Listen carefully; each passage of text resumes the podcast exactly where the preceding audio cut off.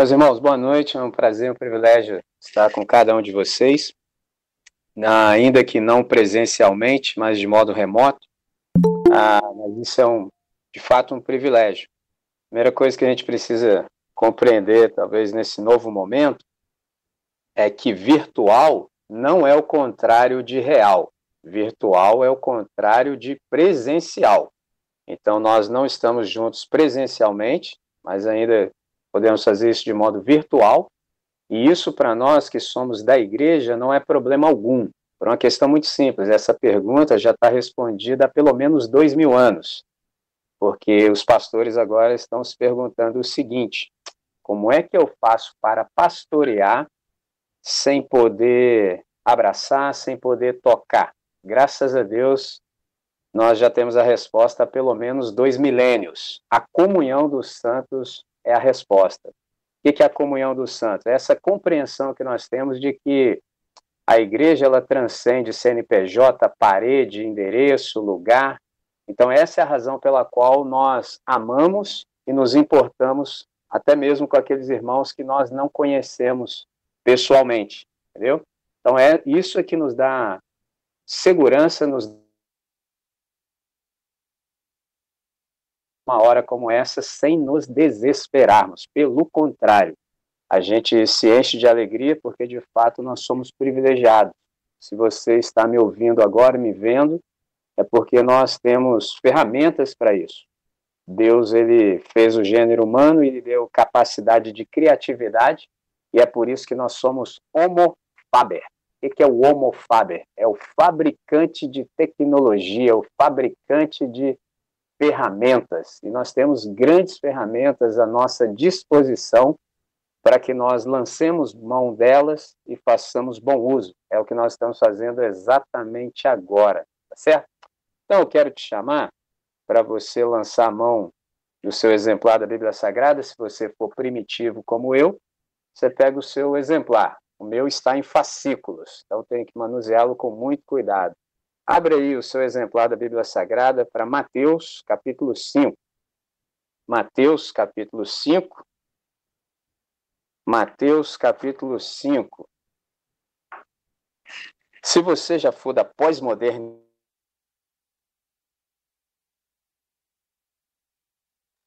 Mateus capítulo 5. Eu vou abrir minha Bíblia para Mateus capítulo 5 e você liga. Primeira vez que eu estive com vocês no casulo, nós conversamos sobre Romanos 12.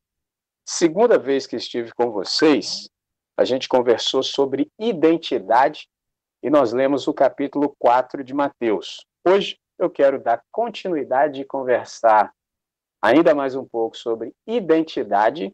Eu percebi a trilha que o Espírito Santo abriu e eu quero permanecer nela. Então, para isso, vem comigo para Mateus no capítulo 5. Mateus capítulo 5, eu vou ler com vocês o verso 1 e 2, e na sequência, entre os versos 13 e 15, ou melhor, 13 e 16. Então, Mateus capítulo 5, versos 1 e 2, que nos dizem assim: E Jesus, vendo a multidão, subiu ao monte, e assentando-se, aproximaram-se dele os seus discípulos, e abrindo a sua boca os ensinava, dizendo, versículo 13: Vós sois o sal da terra, e se o sal for insípido, com que se há de salgar? Para nada mais presta senão para se lançar fora e ser pisado pelos homens. Vós sois a luz do mundo. Não se pode esconder uma cidade edificada sobre um monte nem se acende a candeia e se coloca debaixo do alqueire, mas no velador, e dá luz a todos que estão na casa. Assim resplandeça a vossa luz diante dos homens, para que vejam as vossas boas obras e glorifique a vosso Pai que está nos céus. Eu, como disse há pouco, prestei bastante atenção no que foi cantado e notei a ênfase em nosso chamado, na nossa vocação, na nossa missão. E é disso que eu quero conversar hoje. Eu tenho recebido ah, reincidentemente pergunta que fala sobre se estamos fazendo diferença no mundo. E eu quero, então, a partir desse texto, propor uma reflexão para os irmãos, para de fato discernirmos qual é a nossa identidade e qual é a nossa consequente missão, qual é a nossa vocação. Vamos falar com quem resolve? Deus, nosso Pai bendito, queremos te dar graças por essa hora. No momento difícil como esse que nós experimentamos como humanidade, como nação, ainda assim, o Senhor tem se mantido fiel à sua própria palavra e tem mantido a sua mão posta sobre cada um de nós de tal maneira que nós estamos sendo preservados. Nós reconhecemos a tua bondade, reconhecemos o teu favor e o teu amor e suplicamos. Nessa hora, queremos fazer bom uso da tua palavra, bom uso do espaço que o Senhor nos tem dado. Para tanto, a nossa súplica é tão somente uma: que haja silêncio no nosso íntimo, de tal maneira que continuemos a ouvir a tua voz e que essa voz traga sentido e significado para a nossa existência, juntamente com o discernimento do nosso chamado, da nossa identidade, da nossa consequente vocação. E seja assim, Pai, nessa noite, para o máximo louvor da Sua glória, em nome de Jesus. Amém, Senhor. Amém. Então, eu disse a vocês que eu tenho recebido de modo reincidente algumas perguntas e eu separei uma para essa noite a partir de tudo quanto nós já ouvimos de Deus até exatamente agora. Muitas pessoas, numa hora como essa, têm se perguntado: eu tenho feito diferença? Eu faço diferença no mundo? Então é interessante que uma coisa que eu aprendi sobre a Escritura Sagrada é o seguinte: aprendi com um rabino, Eli Wiesel, ele disse o seguinte, né, melhor dizendo, é um livro escrito por Eli Wiesel, no qual um rabino é inquirido nos seguintes termos: o discípulo chega para ele e diz: Mestre, por que o senhor ora? O rabino, após aquele silêncio que só eles sabem fazer na hora certa, disse assim: Eu oro para que Deus me dê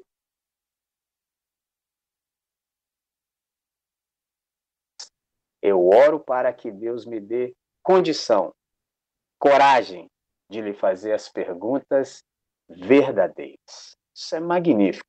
Agora sim, um rabino chamado Abraham Joshua Heschel me ensinou o seguinte: a Bíblia, no caso, como ele é um judeu, a Torá tem resposta para tudo. Você tem as perguntas? Isso é magnífico.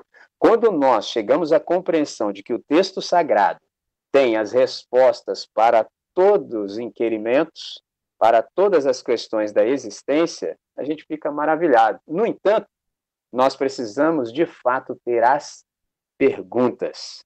Alguém me ensinou também que perguntar é o mesmo que pedir. Então, quem pergunta, eu faço a diferença? Está esperando por uma resposta. E o interessante é que a resposta já é dada na Escritura Sagrada. Aprendi o seguinte com um teólogo: a pergunta mais radical que alguém pode fazer não é quanto custam seus bens, mas se de fato encontrou algo de valor, isto é, algo que faça a vida valer a pena. Isso é magnífico. O problema é que às vezes nós seguimos pelo rumo da vaidade, nos importamos tão somente com a efemeridade dos bens que nós conseguimos acumular, quando na verdade nós deveríamos nos importar se de fato nós já encontramos algo de valor, algo que faça a vida valer a pena. Eu lembro de um escritor russo chamado Dostoiévski, ele disse o seguinte: o mistério da existência humana não consiste então somente permanecer vivo, mas em encontrar algo que vale a pena viver. Isso é que é extraordinário. Numa hora como essa, muitas pessoas estão preocupadas tão somente em sobreviverem, quando na verdade, milagre da vida, o extraordinário é quando nós discernimos de fato aquilo que vale a pena viver, aquilo que, que vale a pena viver em todo o tempo, o tempo todo. Isso é que é magnífico. Então, quando nós olhamos para esse texto, Mateus capítulo 5, versos 13 a 16, note que o nosso Senhor Jesus de Nazaré, ele é o mestre das analogias. Então eu vou lendo o texto e vou tecendo alguns comentários e vou fazer isso de modo devocional, uma leitura devocional. Você me pergunta, André, o que é uma leitura devocional? Leitura devocional é essa que procura extrair do texto toda a sua riqueza, toda a sua substância, a sua essência, ou seja, uma leitura que vai para além da historicidade do texto, ou seja, uma leitura preocupada com a sua aplicabilidade aqui e agora. Então, Jesus, você sabe, ele é o mestre por excelência e ele é o mestre das analogias. Observe o que ele diz: Vós sois o sal da terra, vós sois a luz do mundo. Sensacional. Agora, o interessante disso tudo aqui é que eu creio que se você já ouviu uma pregação nesse texto, pelo menos uma vez na sua vida, você já ouviu os caras dizendo sobre sal e luz. Mas aí eu preciso te dizer o seguinte: Jesus não está falando de sal e tampouco de luz. Você fala assim, André, e como é que nós sabemos disso? Observe o verso 1 e o verso 2. Presta atenção. Vendo Jesus as multidões, note isso, subiu ao monte. E como se assentasse, aproximaram-se dele os seus discípulos. E ele passou a ensiná-los, dizendo: dois pontos. Vamos por partes. Vendo Jesus, as multidões. Interessante, uma multidão é muita gente. Agora imagina no plural, multidões. O problema da multidão é que tem todo tipo de gente dentro da multidão. Tem gente que está interessado, tem gente que está no oba-oba, tem gente que só quer saber o que está rolando aqui, onde está dando doce aí, pá, o que, que é? Tem de tudo.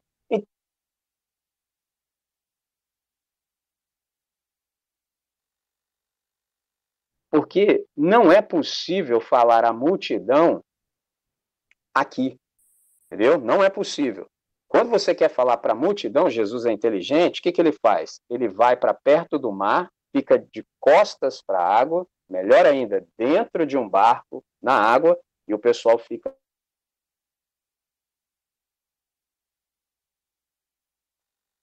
Praia, Jesus é inteligente. Aqui no monte não é possível. Mas observe o que o texto diz. E como se assentasse. Você deve ter lido isso muito rápido, mas para nós é uma comunicação que nem sempre a gente percebe. Está sendo dito algo aqui. Lá em Israel, os mestres só ensinam do jeito que eu estou fazendo aqui agora, assentados. Aqui no Ocidente, como nós temos uma influência greco-romana, nós, quando vamos falar, ficamos sobre os pés, para dar mais ênfase, usar toda a expressão corporal. Mas um mestre em Israel, quando ele quer dar a sua aula, ele se assenta. E o que acontece subsequentemente? Os discípulos se aproximam e ouvem o ensinamento do mestre. Foi isso que aconteceu subiu ao monte como se assentasse, ou seja, eu vou dar a minha aula. Aproximaram seus discípulos e ele passou a ensiná-los, dizendo, ele só simplesmente abriu a boca. Não tinha data show, não tinha quadro, não tinha nada, só falando. Só que Jesus é extraordinário. Ele fala e você fica ali com ele três dias, três noites e esquece até de comer e beber. É sensacional. Agora, note bem, a quem Jesus dirigia o ensino? Primeira e especificamente para os seus discípulos. E qual é a mente do Senhor? Por que, que ele disse o que disse? Do que é que Jesus está falando, se ele não está falando, por exemplo, de sal e de luz? Jesus está falando, na verdade, acerca da nossa identidade como discípulos. Ele está falando da natureza de vida do discípulo e do seu papel vocacional, ou seja, a sua atuação na sociedade. Então, Jesus está falando sobre ser discípulo. Mas você pode falar, André, mas assim, às vezes eu ouço muitas pessoas falando sobre sermos cristãos. Aí você está falando aí que Jesus está falando de ser discípulo? É exatamente isso porque há uma diferença entre discípulo e cristão. Se você já leu com o mínimo de atenção o Novo Testamento, você já deve ter se dado conta de que a palavra cristão só aparece três vezes na Bíblia Sagrada. No caso, no Novo Testamento, evidentemente. Três vezes. Se você não sabe, cristão é um apelido pejorativo. Atos 11, 26. Era um apelido pejorativo imposto sobre aqueles discípulos primitivos, os primeiros. Agora, quando você verifica a palavra discípulo, você se dá conta de que ela aparece mais de 200 vezes no Novo Testamento. Ora, se a palavra discípulo aparece infinitamente mais vezes do que a palavra cristão, isso para nós já é uma grande indicação de que se quer dizer algo com mais profundidade, como é a proposta do encontro de vocês. De, entendeu? Então, qual é a diferença entre cristão e discípulo? Bom, é possível que você não veja sequer a mínima diferença. Ou que você ache, por exemplo, que se trata apenas de uma questão semântica que, no fim, ambos os termos se equivalem, ou seja, são termos intercambiáveis. No entanto, essas duas palavras podem guardar uma enorme distância entre si quando se trata de definir o nosso papel no cumprimento da nossa missão primordial como igreja. Só assim, como assim? Porque ser cristão pode não passar de uma mera nomenclatura com a qual nós nos acomodamos, protegidos sob a garantia da salvação. Então, o que nós temos no nosso país, infelizmente, é que cristãos, na teoria, nem sempre o são na prática. Nem sempre os cristãos que o são na teoria são, na prática, discípulos. Esse é um problema. Então, quando nós, nós já começamos, desde o princípio, a definir os termos, a gente sabe do que Jesus está falando. Então, Jesus está falando sobre ser discípulo. Aí a pergunta é: André, se Jesus está falando sobre sermos discípulos, o que é e quem é o discípulo? O discípulo, na verdade, é a pessoa que aprende a viver a vida que o seu mestre vive. Note isso. O discípulo é a pessoa que aprende a viver a vida que o seu mestre vive. Portanto, fazer um discípulo significa produzir uma cópia. Quando eu digo que sou cristão, eu ainda tenho a possibilidade de viver incoerente com a fé que eu digo abraçar. Ainda tem essa possibilidade. Agora, quando eu digo que sou discípulo de Jesus de Nazaré, essa possibilidade não mais se aplica. Por quê? Porque agora requer-se de mim que eu seja de fato uma cópia do meu mestre, que é Jesus de Nazaré. Isso é sensacional e nos chama a uma grande responsabilidade. Então, se Jesus falando inicialmente de sal e luz, do que é que ele está falando? Jesus está falando da natureza de vida do discípulo e do seu papel na sociedade, especificamente, no nosso caso, na cidade. Então, o que Jesus está dizendo é o seguinte: duas coisas. Primeiro, o discípulo ele tem propriedades que lhe marcam a razão de ser, a semelhança do sal. Segundo, a vida do discípulo ela possui uma exposição natural à semelhança da luz, que não se pode esconder. Pelo contrário, tem evidência natural, podendo ser percebida e admirada. Olha o que o verso 16 diz: Assim brilhe também a vossa luz diante da humanidade. Com qual finalidade a luz deve brilhar diante da humanidade? Para que vejam as vossas boas obras e glorifiquem vosso Pai que estás nos céus. Aí a pergunta é: vós quem? A luz de quem? Dos seus discípulos, evidente. Por que os seus discípulos agem dessa forma, então? É a pergunta que nos sobrevém. Vou recorrer a um texto paulino, Efésios capítulo 2, entre os versos 8 e 10, ligue a sua Bíblia ou abra para esse texto que diz assim, um texto muito caro para nós que somos discípulos de Jesus de Nazaré. Note bem, porque pela graça sois salvos, mediante a fé. Isto não vem de vós, é dom de Deus, não de obras, para que ninguém se glorie, pois somos feitura dele, criados em Cristo Jesus para as boas obras, as quais Deus preparou de antemão para que andássemos nelas. Então, resposta é: por que os discípulos agem como agem? Os discípulos agem assim porque são assim. Então, isso é de acordo com a nossa nova natureza.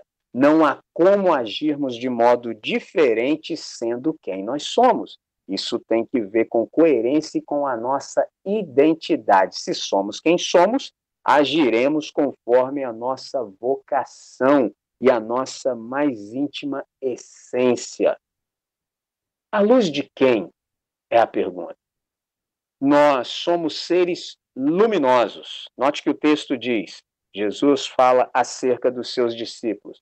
Vós sois a luz do mundo. Então nós somos seres luminosos e não iluminados. Há inúmeras vezes que eu vou em alguns lugares e aí após eu falar, vem pessoas com um bom coração e me dizem assim: "Meu filho, você é um menino iluminado". Eu fico feliz, fico contente e no fundo do coração penso, mas nem sempre falo. Só quando há possibilidade e oportunidade.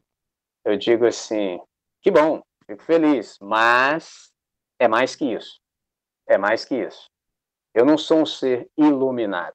Iluminado é aquele que a luz se projeta sobre. Eu sou um ser luminoso. A luz não está projetada sobre mim, a luz está dentro de mim. Por isso Jesus diz: Vós sois a luz do mundo.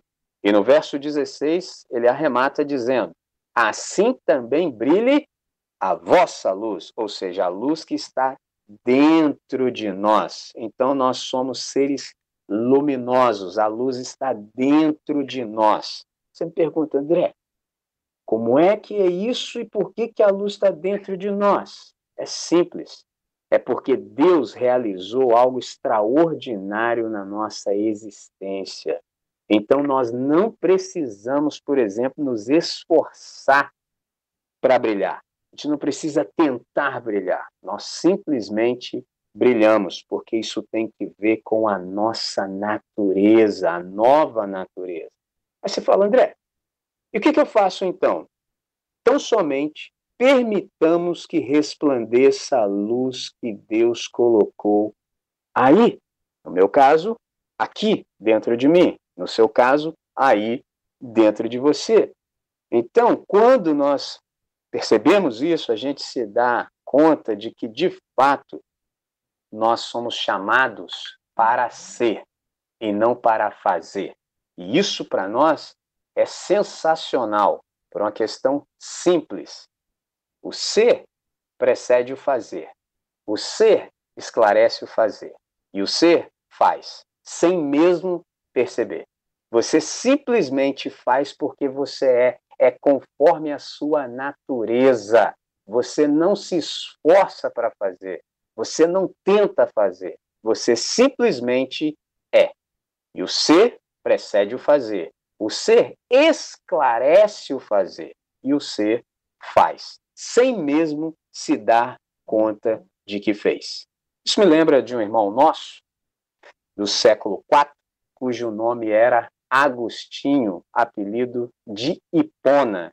Ele disse assim: testemunhar não é algo que fazemos, testemunhar é algo que somos. Isso é magnífico. Mesmo Agostinho, conhecido por outros como Santo Agostinho, disse assim: pregue o evangelho, use palavras tão somente quando necessário. O que, que ele está dizendo? que antes de ousarmos verbalizar algo, nós precisamos de fato sê-lo nós precisamos ser, de fato, a encarnação da nossa mensagem verbalizada.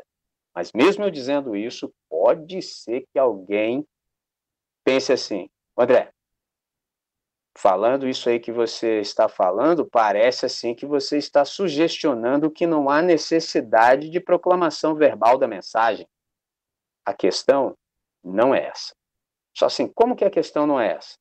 A questão em pauta aqui é que não se pode ousar verbalizar aquilo que você não é, porque não é um discurso. Se não é um discurso, é vida. E se é vida, a vida que nós vivemos valida o que nós dizemos. Só assim, como assim, André? Simples. Nós somos aqueles que vivem o que pregam para que tenham condições de pregar o que vivem. A nossa vida valida aquilo que nós dizemos. Ponto. Só uau! Por isso ninguém deve ousar dizer aquilo que não pode ser verificado a partir do íntimo do ser. Ou seja, não há possibilidade de se verbalizar para a exterioridade aquilo que não pode ser verificado a partir da sua interioridade. É isso que Jesus está dizendo acerca dos seus discípulos. E mais, todos os circunstantes, eles veem claramente o que nós somos de fato. A gente pode até tentar maquiar, a gente pode até tentar mascarar, mas quem tem olhos percebe o que de fato nós somos no íntimo. E aí eu preciso lhe encorajar dizendo o seguinte, chamá-lo à responsabilidade. Nós somos a única Bíblia que muitos estão lendo. Repito, nós somos a única Bíblia que muitos estão lendo porque o mundo não lê Bíblia, o mundo lê os discípulos de Jesus de Nazaré. Ponto. Só, ô André, tá esquentando, hein? Calma, irmão, isso aqui é só aquecimento. E nada, presta atenção nisso, nada manifesta mais nitidamente o nosso sistema de valores do que as nossas ações. Todas as vezes que a gente age, a gente acaba demonstrando altissonantemente para todos quais são os nossos valores mais profundos e arraigados. Há um texto, Hebreus 4,12, corrobora essa minha ideia. É exatamente dele que eu depreendi essa compreensão. Hebreus 4,12 diz assim: Segui a paz e a santificação, sem a qual ninguém verá o Senhor. Alguns que leem esse texto tão somente de modo escatológico, ou seja, ó, você não está seguindo a paz e a santificação, ó, no final você não vai ver Deus, não, hein? É uma possibilidade de leitura. Entretanto, quero lhes apresentar outra. Seguir a paz e a santificação, sem a qual ninguém verá o Senhor em você. Porque eu sou uma cópia de Jesus de Nazaré e você também como discípulo. Então as pessoas precisam ver Jesus em nós. Uma coisa linda de Jesus de Nazaré é que quando nós olhamos para Jesus de Nazaré, nós vemos Deus como ele é. Mas também quando nós olhamos para Jesus de Nazaré, nós vemos o ser humano como deve ser. Então, os circunstantes estão com os olhos postos em nós. Se não seguimos a paz e tampouco a santificação, eles jamais perceberão Jesus de Nazaré encarnado em nós. Qual é o problema que nós temos, sobretudo no Brasil? É que a igreja ela está cheia de evangélicos, mas ela está vazia de gente santa. Esse é o ponto. A igreja está cheia de evangélicos, mas está em déficit Está faltando gente santa, gente que seja cópia de Jesus de Nazaré. Esse é um problema que nós temos e precisamos nos arrepender e buscar solução em Deus. Essa crise de compatibilidade com o padrão do reino de Deus, essa crise de compatibilidade com o parâmetro que Deus estabeleceu. E aí, quando é assim, há um filósofo americano, cujo nome era Emerson, ele disse o seguinte: O que você é fala tão alto eu não consigo te ouvir. Esse é o problema.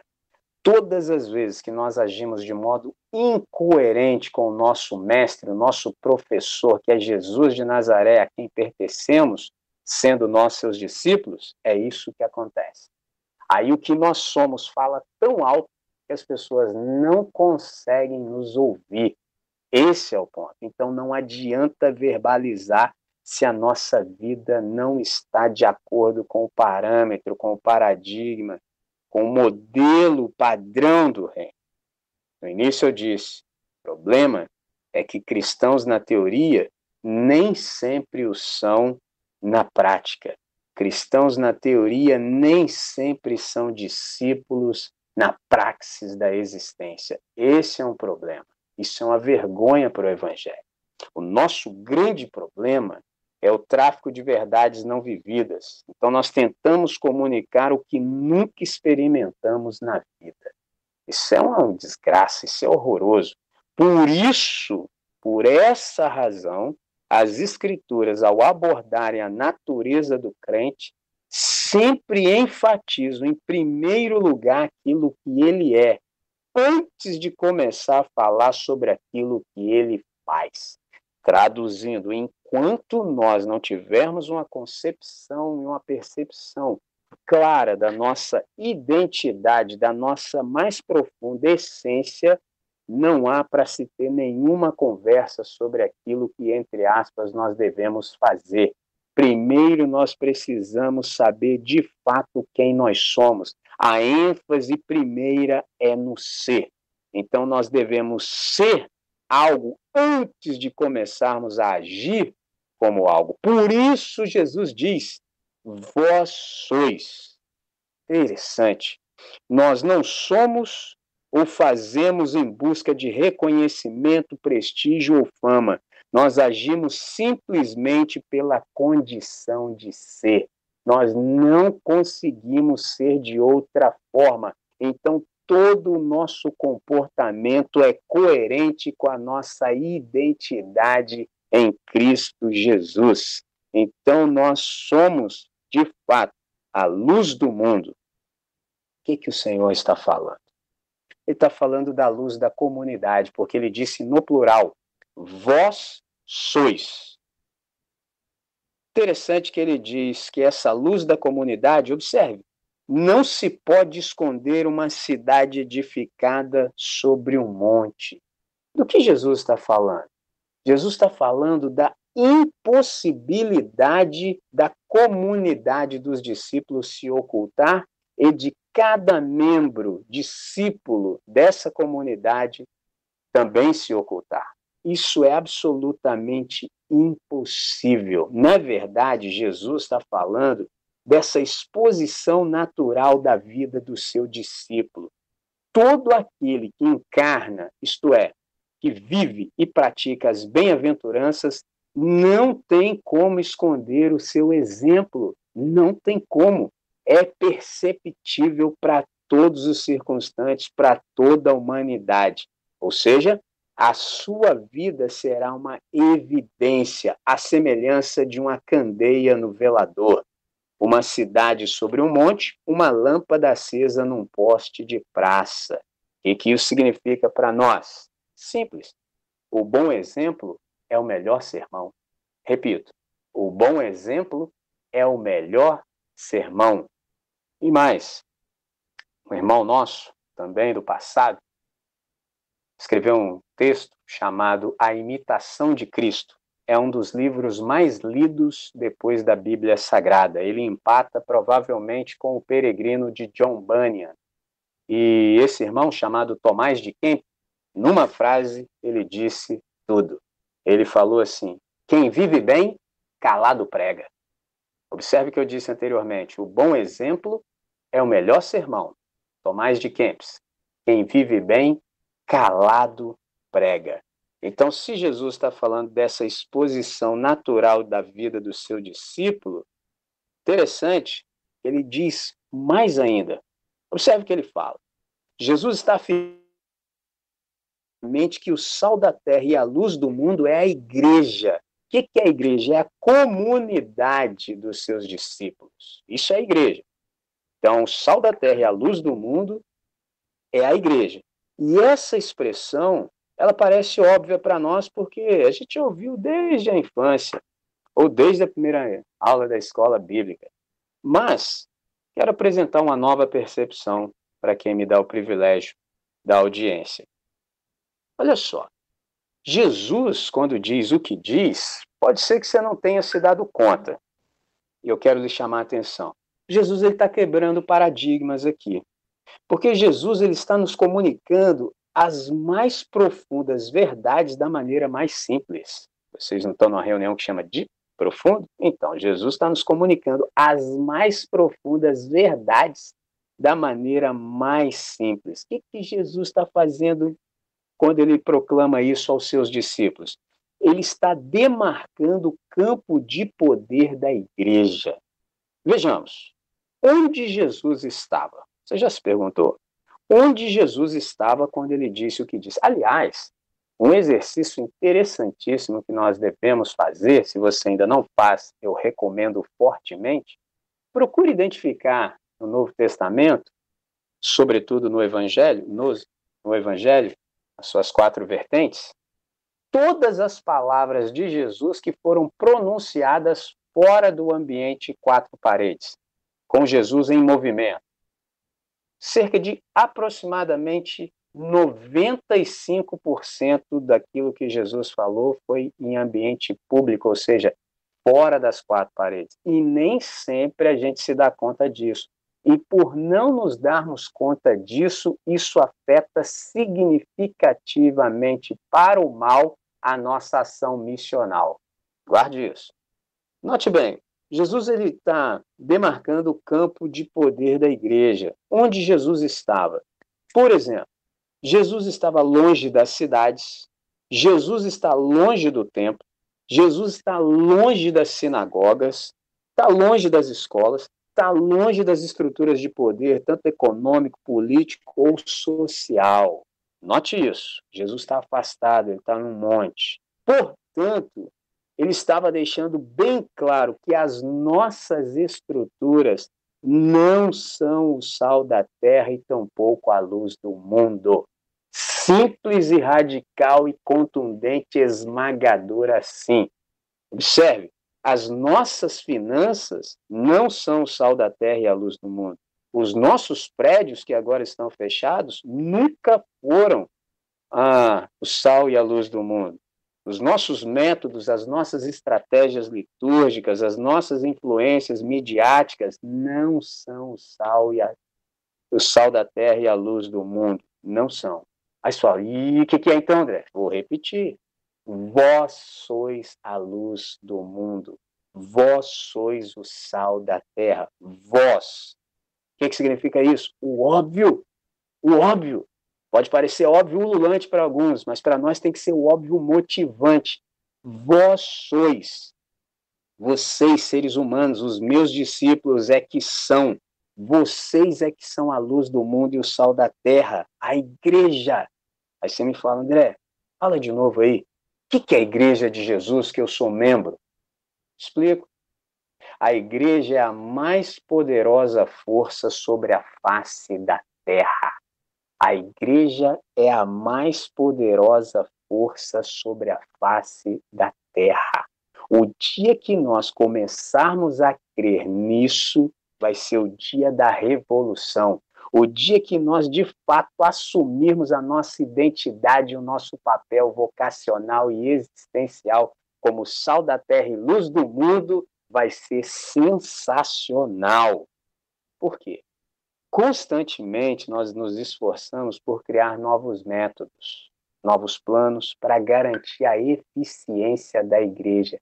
Quantos congressos você já viu, cartaz ou mesmo participou, que falava acerca da, da relevância da igreja, para a igreja ser relevante? É um desperdício de tempo por uma questão óbvia. A igreja é relevante. Ela não será e se tornará relevante. Ela então, a grande pergunta que devemos fazer é: por que não estamos sendo relevantes no tempo chamado hoje? Essa é a pergunta. E aí, quando nós obtivermos a resposta do Espírito Santo, nós precisamos conjugar o verbo, que é a primeira palavra do Evangelho. O verbo é arrepender e a primeira palavra do Evangelho é arrependimento. É isso. Nós precisamos perguntar, Senhor, por que somos irrelevantes no tempo chamado hoje, agora? O Espírito Santo irá nos revelar os nossos problemas, os nossos pecados. E aí nós devemos nos humilhar e nos arrepender e voltar à vereda correta, à vereda antiga, porque nós nos esquecemos do que não deveríamos nos esquecer jamais. Só André, do que é que nós nos esquecemos? Do óbvio. Nós nos esquecemos de que o ser humano é o método de Deus. Só André, de onde você tirou isso? Simples. Você já viu um texto chamado João capítulo 1, versículo 6. Interessante desse texto é que quando você lê o verso 6, parece que ele está absolutamente fora de lugar. Evangelho de João, capítulo 1, verso 6. Você sabe que no capítulo 1, entre os versos 1 e 3, está falando da pré-existência do Logos do Verbo eterno, certo? E segue dizendo, aí chega no, cap... no versículo 6 do capítulo 1, abruptamente está escrito assim: Houve um homem enviado por Deus cujo nome era João. Ponto. fala assim, tá, mas o que, que esse versículo está fazendo aqui? Exatamente tudo isso que eu acabei de lhes dizer. Esse versículo está exatamente ali para não nos permitir esquecer de que o método de Deus é o ser humano. O nosso problema é que a gente deixa Deus de lado e começa a aplicar as nossas estratégias humanas, até mesmo adotando as, adotando as nomenclaturas. Por exemplo, ninguém mais hoje se escandaliza de, no ambiente igreja, falar que há lideranças. Na igreja a gente desconhece isso, a gente não sabe o que é liderança. Isso fala, como assim, André? Não, não, não. Essa é uma ideia e um conceito adotado da administração de empresas. Foi lá que a gente aprendeu isso e a sociologia. Agora, na Bíblia Sagrada, no Evangelho, a gente não sabe sobre liderança, a gente sabe sobre, sobre pastoreio. É diferente. Essencialmente diferente. Ponto. Mas aí, como a gente se esqueceu deliberadamente disso, as lideranças estão sempre à procura de melhores métodos, sobretudo se for americano ao passo que Deus sempre procura seres humanos melhores. Aí você fala, André, mas como é que vai ter ser humano melhor se é tudo pecador? Eu sei disso. Eu sei. Agora, quem são os seres humanos melhores que Deus procura? Sabendo Deus que nós somos quem somos, de que natureza somos, Deus procura os obedientes. É isso que Deus está procurando. Então, quando nós nos damos conta disso, as coisas começam a entrar em seus respectivos lugares, porque a gente começa a perceber que, na verdade, há uma distinção também entre os discípulos, entre aqueles que acreditam e aqueles que creem. Acreditar é você tão somente saber que algo ou alguém existe, ao passo que crer tem que ver com confiar e obedecer. Aqueles que dizem que creem em Deus obedecem a Deus não por medo, não por imposição, mas por prazer. Guarde isso. Tem que ver com a nossa identidade obedecer a Deus. Então, qual é a ideia aqui? Como é que isso se aplica à nossa vida? Bem perto de nós, há vários guetos sociais. Agora está em voga dizer sobre o isolamento social. Há pessoas na nossa sociedade que estão isoladas de modo social ó, há séculos, séculos. Bem perto de nós há vários guetos sociais à espera de alguém que simplesmente se levante e seja ali sal e luz. Aí você fala: como, André? Como vou me levantar e ser sal e luz num ambiente assim? Simples exercitando a sua vocação, porque você é. Então você precisa discernir qual é a sua vocação e se entregar a ação extraordinária do Espírito Santo para que ele lhe envie como sal e luz da terra. Mas, André, e se a gente não se entregar à ação extraordinária de Deus para que ele faça o que é para ser feito, tanto em nós quanto através de nós? Aí eu preciso lhe chamar a atenção para o risco que a gente corre. Qual o risco que a gente corre quando a gente ousa desobedecer a Deus? A gente corre o risco da inutilidade, disse Jesus. Note que ele falou assim: pois se o sal perde a propriedade, ou seja, o sabor, ele é imprestável e luz escondida é absolutamente inútil. Pergunta é, André, por que, que nós nos tornamos imprestáveis ou inúteis? Simples. Infelizmente, é porque nós divorciamos identidade de missão. A gente acha que é possível fazer esse divórcio, essa separação entre a nossa identidade e a nossa missão, isto é, a nossa vocação. Foi por isso que o Gandhi afirmou que crê no nosso Cristo, mas não no nosso cristianismo. Observe o que o Gandhi diz: eu creio no seu Cristo, mas eu não creio no seu cristianismo. Por quê? Por causa dessa separação entre aquilo que as pessoas de fato são e a sua missão. Então, o Gandhi disse: Eu considero o trabalho prático do cristianismo ocidental uma negação de Cristo. O que, que significa isso na prática? Como é que isso chega ao nosso coração? Certas mensagens elas só podem ser compreendidas quando o mensageiro passa a ser o verdadeiro retrato da sua própria mensagem.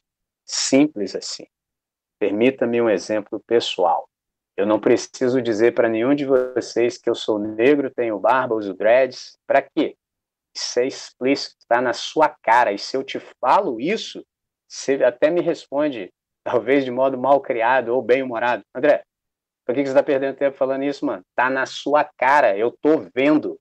Eu disse isso por causa dessa obviedade ululante, mas para se transformar numa obviedade motivante tudo que você verbalizar, as pessoas já precisam ter visto estampado em você antecipadamente e anteriormente.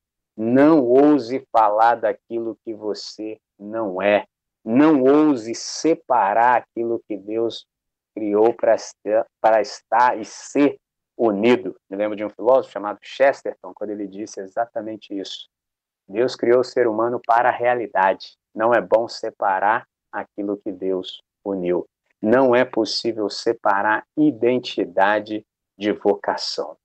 Então, agora que sabemos o que sabemos, vamos recapitular algumas ideias. O que é ser um discípulo?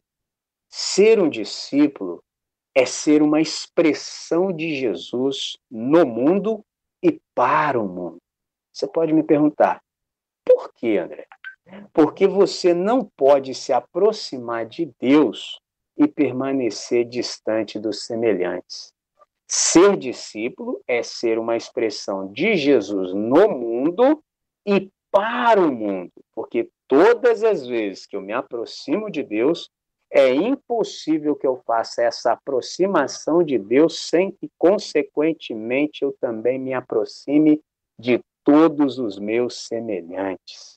Então, o que eu estou tentando lhes dizer é: nós somos instrumentos do Senhor nesse e para esse tempo. Nesse, porque estamos inseridos nesse contexto histórico. E somos instrumentos para esse contexto histórico imediato no qual nós estamos inseridos. Então, ontem, aqueles que nos precederam, eles tiveram que abrir muitas trilhas, no máximo com facão. Hoje, a nossa geração pode fazer isso com trator de esteira. Então, o que eu quero lhes dizer com toda clareza é: nenhuma outra geração teve as oportunidades e as ferramentas que nós temos exatamente agora. Alguns que nos precederam tiveram que abrir a trilha, eu disse no máximo com facão. Teve gente que abriu no dedo, na unha. E nós estamos hoje nessa situação que nos é muito favorável para que exponhamos o genuíno evangelho. Então, nós somos instrumentos do Senhor nesse e para esse tempo. Então, o que, que nós precisamos fazer? Desfrutar hoje, desfrutar exatamente hoje a resposta de muitas orações que foram feitas no passado. Uma vez eu estava em uma reunião e o pai de uma amiga minha, ele se chama Rogério, vou deixar registrado, Rogério Doroteia, ele é pai de uma amiga minha, participa dos estudos bíblicos também, chamada Ju Doroteia, ela é do rap, ela manda muito bem, procure ela nas mídias sociais. Ju Doroteia. E ele teve uma oportunidade na igreja local que eu ia levar uma mensagem, e ele simplesmente disse isso. Nós hoje experimentamos o resultado de muitas orações feitas no passado. Deus abençoe a presença dele naquele ambiente e me tocou o coração e eu compreendi com toda a clareza. Eu desfruto de muito ah, que foi resultado de orações feitas no passado. Isso é magnífico. Então eu preciso ter os olhos abertos para que eu não perca as oportunidades. Aí você André, como é que eu faço para ficar com meu olho bem aberto para eu não perder as oportunidades? Presta atenção. Note que Jesus, ele nos dá tanto uma plataforma, ó, Jesus já dava isso para gente, ó, agora com essa linguagem é, da internet, que a gente começa a usar muito isso, plataforma, amplificação vem da música e tudo, mas Jesus já está falando disso ó, há dois mil anos. Observe o texto, preste atenção. Vocês são o sal da terra, mas se o sal perder o seu sabor, como, pois, restaurá-lo? não servirá para nada, exceto para ser jogado fora e pisado pelos homens. Vocês são a luz do mundo. Não se pode esconder uma cidade construída sobre um monte. E também, ninguém acende uma candeia e a coloca debaixo de uma vasilha. Pelo contrário, coloca no lugar apropriado. E assim ilumina todos que estão na casa. Assim brilha a luz de vocês diante dos homens, para que vejam as vossas boas obras e glorifique o vosso Pai que está nos céus. O que isso quer dizer? Usando a linguagem da internet. Nós temos os meios, nós temos as mídias para demonstrarmos a riqueza e a diversidade da luz e para ecoar a voz do bom pastor. No tempo do Antigo Testamento, algo que ajudou de fato a propagar o evangelho foi tanto a língua quanto a língua grega, quanto as estradas abertas pelo Império Romano. Todo mundo fala isso. Qualquer aula de escola bíblica, os caras vão falar isso. Mas pode ser que nem todos percebam o quanto a tecnologia pode nos beneficiar exatamente agora. Essa plataforma que nós estamos usando agora nos dá essa possibilidade. Essa pandemia fez com que nós saíssemos da acomodação. Nós já deveríamos fazer o que estamos fazendo agora, eu vou ser modesto, pelo menos há 10 anos. Pelo menos. E outra, outra, nós não vamos voltar atrás. Quanto mais nós usarmos esses veículos com sabedoria, porque há que haver também uma teologia da tecnologia para saber o que estamos transmitindo, Quanto mais bom uso nós fizermos disso, mais possibilidade de alcançar pessoas espalhadas ao redor do globo nós temos. Qual é a mensagem? Deus, ele nos habilitou para a utilidade. Então nós temos uma vocação, nós temos a possibilidade de sermos úteis. E você fala, André, o que, que é ser útil? Deixa eu te dizer o que não é. Útil não é quem faz tudo que todo mundo acha que deve ser feito. Não. Útil é quem cumpre a sua vocação. E para você cumprir a sua vocação de modo a agradar a Deus e ser útil aos irmãos, você precisa aprender a dizer sim e a dizer não.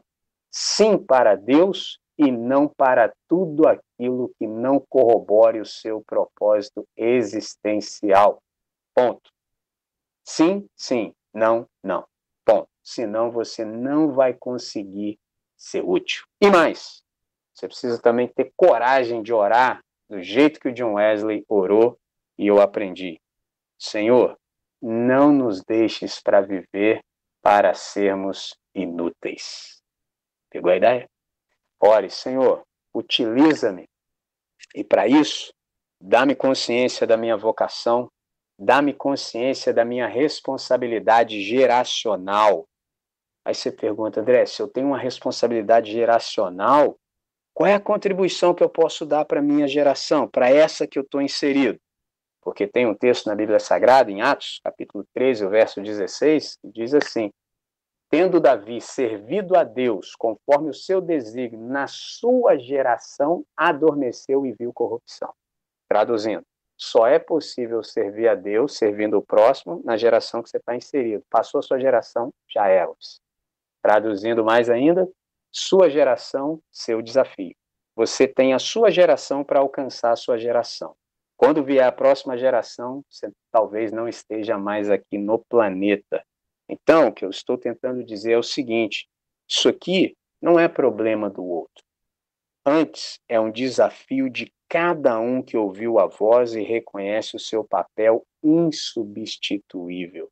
Nós precisamos nos lembrar sempre que nós não somos produtos do acaso. Quem nós somos? Nós somos um poema é o que o texto de Efésios, capítulo 2, entre os versos 8 e 10, diz. Nós somos obra de Deus, criados em Cristo Jesus, ou seja, recriados para as boas obras. Quem nós somos? Nós somos gente que faz o bem bem feito. Nós não só fazemos o bem, nós fazemos o bem bem feito. Isso não significa, pode ser que alguém pense assim, André, mas aí você falando desse jeito aí, eu preciso ser perfeito. Não, não, não, não, não, não. Nada disso. Perfeito é aquele que foi feito até o fim. Isso não se aplica a nós. Nós somos seres perfectíveis e seres de transformações infindáveis. Seres perfectíveis significa que nós podemos ser ensinados, podemos aprender, porque nós não estamos feitos até o fim. Seres de transformações infindáveis significa que nós somos obra de Deus. Filipenses 1:6. Aquele que começou a obra em vós, há de completá-la até o dia de Cristo. Então, a cada novo dia eu estou sendo transformado e você está sendo transformado à imagem e semelhança do nosso irmão mais velho. Então, não se espera de nós que sejamos perfeitos, mas espera-se de nós que sejamos coerentes. Guarde isso.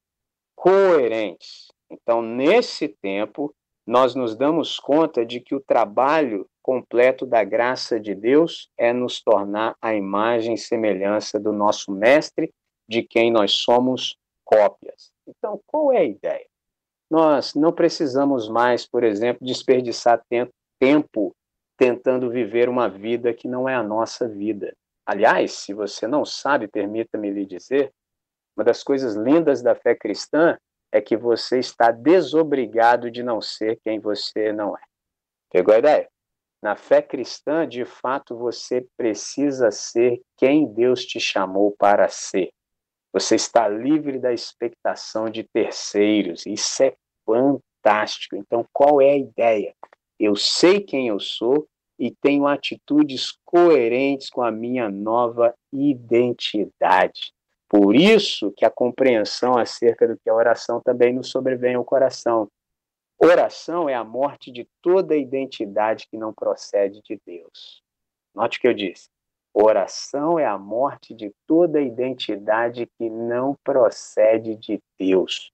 Todas as vezes que eu oro, todas as vezes que eu tenho encontro genuíno com Cristo, algo que não sou eu sai de mim e algo de Cristo entra em mim. E quanto mais de Cristo há em mim, mais eu me torno quem Deus me recriou em Cristo Jesus para ser. Isso é magnífico. Então, quando você de fato sabe quem é, vive conforme a identidade, você realiza e se realiza, e todo dia é um bônus, todo dia é um dia para novas experiências. Portanto, honre a sua identidade, honre o seu propósito existencial, honre o seu chamado. Interessante.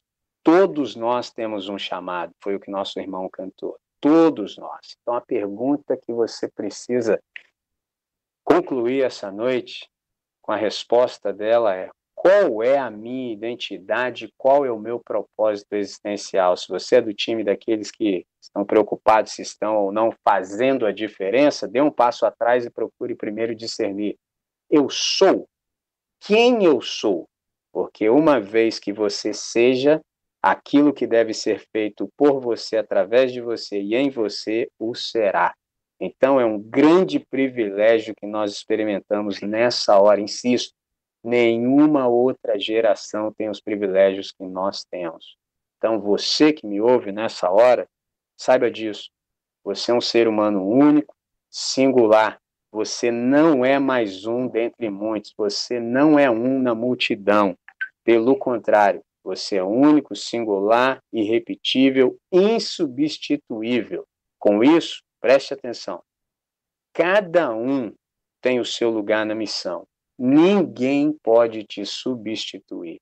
Ninguém pode ser protagonista no seu lugar. Você é insubstituível para uma tarefa singular. Só você pode realizá-la e deve realizá-la. Pessoal, Sandra, mas quem sou eu? Um irmão chamado John Stott, eu também lhe recomendo fortemente a leitura. Ele disse assim: Ninguém é tão insignificante a ponto de não poder ser usado por Deus para transtornar o mundo. Ninguém é tão insignificante que não possa ser usado por Deus para transtornar o mundo. Desafio para nós nessa noite, a partir de tudo que lemos, compreendemos do texto sagrado. Você precisa discernir qual é a sua vocação, qual é a sua identidade. Para isso, você precisa orar. Procure um espaço, procure um lugar tranquilo e fale com Deus. Fala assim: Senhor, me mostra qual é o meu propósito existencial, Deus. Me mostra qual é a missão consequente. Me mostra qual é a minha identidade. Porque se assim não for, Senhor, eu estou correndo um risco muito grande de passar pela história como membro de uma geração irrelevante. Mas eu sei, Deus, que há um antídoto no Evangelho para que eu possa me ver livre disso. E é a vida coerente. Essa vida coerente, você que me ouve nessa hora, é tudo que o mundo está precisando. O mundo não precisa de pessoas perfeitas, o mundo não carece disso. O mundo precisa de pessoas que sejam honestas de admitirem que não estão como deveriam e por isso estão se entregando ao senhorio de Cristo para serem discípulas dele. O que é um discípulo? Um discípulo é alguém que está sob a disciplina de um mestre. E esse mestre vai lhe dar possibilidade e, e, e meios para que você viva como o mestre. É isso que o mundo precisa. O mundo só precisa de coerência. Então, depois que nós sabemos o que sabemos, apenas uma coisa se requer de nós. Então, somente uma. Qual? Atitude. Se que requer de nós atitude. Isso me faz lembrar do que o Einstein falou. Certa feita ele disse assim: os que têm o privilégio de saber têm o dever de agir. Eu e você sabemos. Nós poderíamos ser ignorantes até há pouco, mas agora nós sabemos. O que, que nós sabemos? Que Deus, em Cristo Jesus, nos tem dado uma plataforma para que, que Deus nos dá uma plataforma? Para que a luz possa brilhar e alumiar o maior número de pessoas possível. Para que, que Deus nos dá amplificação? Para que a voz do bom pastor possa ecoar e chegar a muitos corações. Isso nos coloca diante de uma crise. Só qual, André? Essa situação aqui, ela nos apresenta uma grande oportunidade. É assim que eu gosto de compreender a palavra crise. Isso mesmo, uma oportunidade maravilhosa. Nós temos a oportunidade de viver na liberdade do Espírito do Evangelho, sendo quem nós somos salvos para ser e fazendo o que devemos fazer. O que devemos fazer? Nós somos aqueles que fazem o bem, bem feito como é que tudo isso que aprendemos nessa noite extraordinária se aplica à nossa vida. Vós sois sal da terra e a luz do mundo. Nós somos aqueles que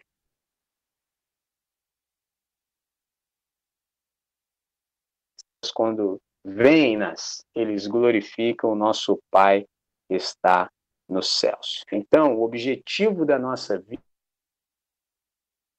vida é trazer louvor para a glória do Senhor. Essa é a razão pela qual nós vivemos. Como é que nós fazemos isso? Descobrindo e colocando a nossa vocação em prática, ou seja, nós somos do time da participação.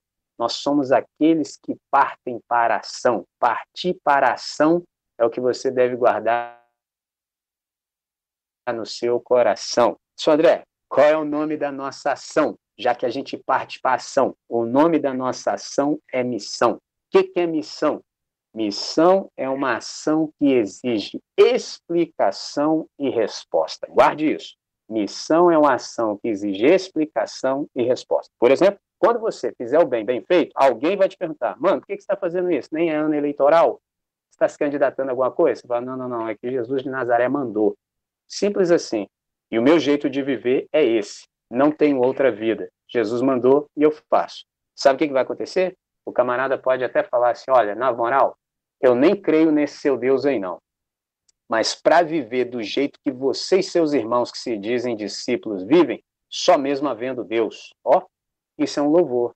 Traduzindo, nesse negócio de vocação, Deus não nos chama para converter ninguém. Fica tranquilo. Mas todas as pessoas que tiverem contato comigo e com você, que somos discípulos de Jesus de Nazaré, após esse contato, elas precisarão glorificar o nosso Pai que está no céu pela maneira como nós vivemos a vida que vivemos.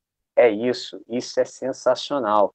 Então, para aqueles que nessa noite estão perguntando qual é a minha contribuição, é simples. Nós somos do time da galera que tem uma proposta. Qual é a nossa proposta? A nossa proposta é dizer à humanidade que há um outro jeito de ser humanidade. Você deve ter ouvido no meio dessa pandemia muitas pessoas falando que daqui a pouco a gente vai voltar à normalidade. E eu não sei que normalidade essas pessoas estão dizendo, porque foi essa normalidade que essas pessoas estão dizendo, que eu sequer sei o que, que nos colocou nessa situação de anormalidade. Então, normalidade, para mim, que sou um discípulo de Jesus de Nazaré, tem que ver com outro jeito de ser gente, sociedade e humanidade. É o jeito do reino de Deus. Isso, para mim, é normalidade. O que, que é normalidade conforme o padrão do reino de Deus? Normalidade, conforme o padrão do reino de Deus, é quando as coisas acontecem da maneira que elas devem acontecer, ou seja, sem ferir o seu propósito existencial. Quando você vê duas pessoas se amando, se respeitando, toda manifestação de vida e de bondade é normalidade segundo o parâmetro de Deus. Infelizmente, na nossa sociedade, nós temos muito pouco dessa normalidade. Por isso, nós somos o sal da terra todas as vezes que a anormalidade vier até nós, tudo aquilo que não está do jeito de Deus vier até nós, para em nós. Não consegue prosperar, não consegue avançar. Mas como Deus não nos chamou tão somente para sermos do time dos negativos, ou seja, daqueles que não, ele também nos chamou para ser do time do sim. Então nós somos luz e nós somos luzes que avançam, porque nós estamos num processo num gerúndio existencial missional, nós estamos indo. Então, todas as vezes que nós andamos, ou seja, a luz avança, as trevas precisam bater em retirada. Toda treva de anormalidade não consegue vencer e se sobrepor à normalidade do reino de Deus. Isso é magnífico e é para isso que o Senhor nos salvou.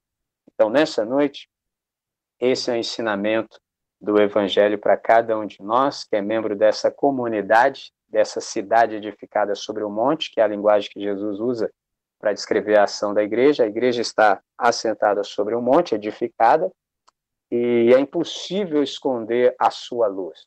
Como é que isso se aplica a nós? E eu encerro aqui. Seguinte, a igreja já está no Brasil há algum tempo. Então, isso significa que a gente já teve tempo histórico para manifestar o nosso testemunho à sociedade. A igreja é o espaço onde a sociedade, a humanidade e a cidade pode encontrar paradigmas. Ou seja, quando ninguém mais souber como fazer, basta participar de uma reunião como essa nossa e ele sairá com a resposta tanto de quem ele é, como o que deve ser feito e, sobretudo, como deve ser feito. Isso é sensacional. Essa é a maravilha do Evangelho. Última coisa que quero lhes dizer, e depois nós oramos e eu abro para perguntas e respostas num outro espaço. Ah, então, somente lembre-se de uma coisa: nós temos uma vocação. E eu quero te chamar a atenção para essa coisa que ela é muito importante. Tudo aquilo que existe apenas ou prioritariamente para si mesmo se degenera, se corrompe. Traduzindo, se você não se entregar para o bem da humanidade, você vai se corromper, você vai se perder, por que não dizer apodrecer? Observe que Jesus, ele diz que nós somos o sal da terra e a luz do mundo. No lugar onde Jesus estava posicionado, ele estava estrategicamente no local onde, de um lado, havia a comunidade de Qumran, que eram os essênios, que se diziam os portadores, os defensores da luz. E do outro lado, nós tinha o Mar Morto. Você sabe que ele tem esse nome dado a alta densidade de sal naquela água. É possível que um corpo humano flutue sem maior dificuldade. Olha o que Jesus diz. De um lado, há uma comunidade que se diz os detentores da luz, mas não tomavam nenhuma providência para que a luz brilhasse. Do outro lado, há uma grande densidade de sal, que por isso torna suas águas totalmente ah, sem possibilidade de que haja ali vida. Olha isso. Aí Jesus lança a mão dessa analogia para dizer acerca da nossa essencialidade, das propriedades da nossa vida e diz que nós é que somos a luz do mundo e o sal da terra. Isso é sensacional. Então, ore a Deus, peça para que Ele lhe coloque no melhor lugar, no velador, para que você possa iluminar o maior número de pessoas possível e peça a Deus, discirne em Deus qual é a sua identidade, a sua vocação e peça ao Senhor para lhe dar amplificação para que a voz do bom pastor possa ecoar, certo? Então, essa era a palavra para essa noite. Ah, estou aberto a vocês. Quando vocês quiserem, podem me chamar. Estou aí. E agora vou passar a devolver a palavra para o Hugo. Eu vou orar, devolvo a palavra e depois ele pode abrir um outro espaço mais reservado e aí vocês, se quiserem, podem fazer as suas perguntas. Eu vou ouvir a todas e, se for possível, respondo porque tem ambiente que você não pode nem perguntar. Aqui você pode perguntar tudo o que você quiser, o que não necessariamente significa que eu vá responder, mas você pode perguntar. E depois a gente volta a se falar. É isso. Vamos orar? Vamos orar, agradecer a Deus. Pai nosso que estás nos céus, Pai de nosso Senhor e Salvador Jesus Cristo, nós queremos te agradecer por essa concessão de tempo e espaço por essa rica oportunidade que o Senhor nos deu de ler a tua palavra de modo devocional, extraindo dela toda essa riqueza. Obrigado pelos discernimentos que o Senhor nos trouxe, obrigado pelo despertamento, obrigado pela confrontação, obrigado pela possibilidade do arrependimento.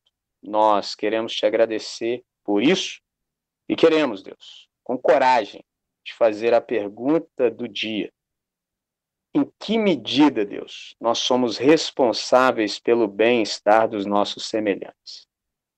Pai, nós não queremos ser omissos. O Senhor nos tem dado essa identidade, o Senhor nos tem dado essa propriedade e nós queremos viver para a utilidade. Nós reconhecemos, Pai, que a igreja é a única instituição que existe primariamente para o bem daqueles que não são membros. E nós somos membros da igreja, então nós queremos viver para a edificação do nosso próximo. Então, Pai, nós te agradecemos porque nessa noite nós compreendemos que não é a igreja que tem uma missão no mundo. É o Senhor que é missionário e por isso tem uma igreja no mundo. E nós te agradecemos pelo privilégio de sermos membros da tua igreja. Então, Deus, acompanhado desse privilégio, há uma grande responsabilidade. E nós queremos, Deus, e essa responsabilidade que está posta sobre nós, que nós possamos levá-la a bom termo. Então, Deus, nessa noite nós reconhecemos que nós somos os responsáveis por essa geração, no sentido de proclamarmos a tua palavra a eles. Então, primeiramente, Deus, cuida da nossa identidade, de tal maneira que não haja incoerência e discrepância entre aquilo que nós somos e aquilo que nós falamos. Então, nessa noite, Deus, é assim que nós oramos, confiados no Senhor, em nome de Jesus. Amém, Senhor. Amém.